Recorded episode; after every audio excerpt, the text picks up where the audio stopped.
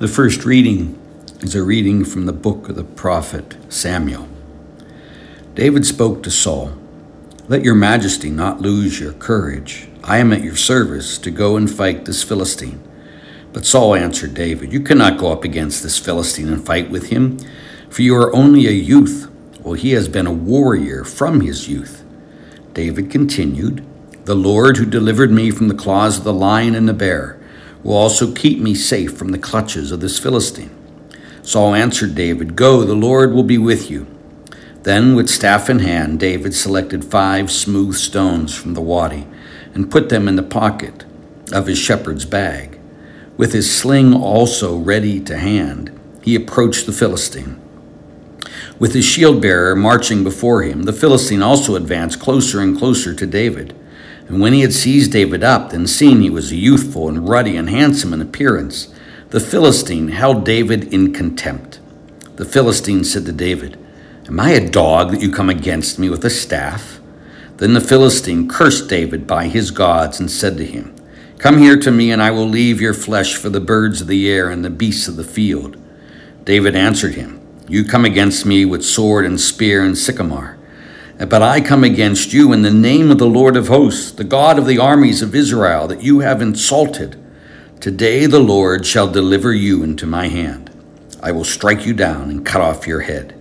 This very day I will leave your corpse and the corpses of the Philistine army for the birds of the air and the beasts of the field. Thus the whole land shall learn that Israel has a God. All this multitude, too, shall learn that, that it is not by sword or spear that the Lord saves. For the battle is the Lord's, and he shall deliver you into our hands. The Philistine then moved to meet David at close quarters, while David ran quickly toward the battle line in the direction of the Philistine. David put his hand into the bag and took out a stone, hurled it with the sling, and struck the Philistine on the forehead.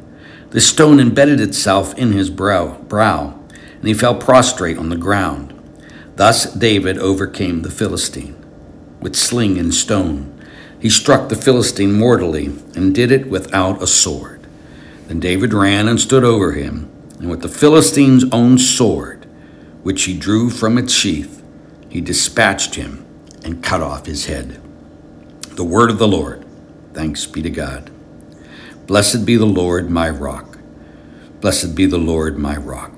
Blessed be the Lord, my rock, who trains my hands for battle, my fingers for war. Blessed be the Lord, my rock my refuge and my fortress, my stronghold, my deliverer, my shield in whom I trust, who subdues my people under me. Blessed be the Lord, my rock. O God, I will sing a new song to you with the ten string lyre. I will chant your praise, you who give victory to kings and deliver David your servant from the evil sword. Blessed be the Lord, my rock. My brothers and sisters, may our Lord be with you and with your spirit. A reading from the Holy Gospel according to St. Mark.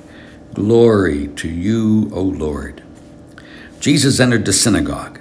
There was a man there with a withered hand. They watched Jesus closely to see if he would cure him on the Sabbath so that they might accuse him. He said to the man with the withered hand, Come up here before us. Then he said to the Pharisees, Is it lawful to do good on the Sabbath rather than evil, to save life rather than destroy it? But they remained silent. Looking around at them with anger and grieved at their hardness of heart, Jesus said to the man, Stretch out your hand.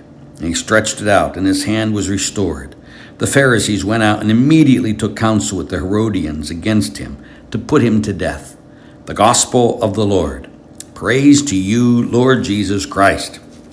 And so today we see two men, real men. You see David and you see Jesus. Now, of course, David is an Old Testament man who does what best he can. Jesus is the God man who shows us what true masculinity is. So we go to David, and David knows that his fight against the giant is not his, but it's God's. You know, it says, You come against me with sword, but I come against you in the name of the Lord of hosts. The battle is his. And so he goes and he kills the Philistine by God's grace. Then you get Jesus. And here the Pharisees are all into their own little uh, rules and everything else. No, you can't, you know, heal people on the Sabbath, no, you can't do that. And he just is a man and stands against them because he stands up for what is right, the way David did. But his grace brings healing. And this grace is that which wants these other people to kill him. And he knew that, but he still stood up for what is right. He stood up for life. And we too are called to stand against the world for life. Think about how many people want to kill children.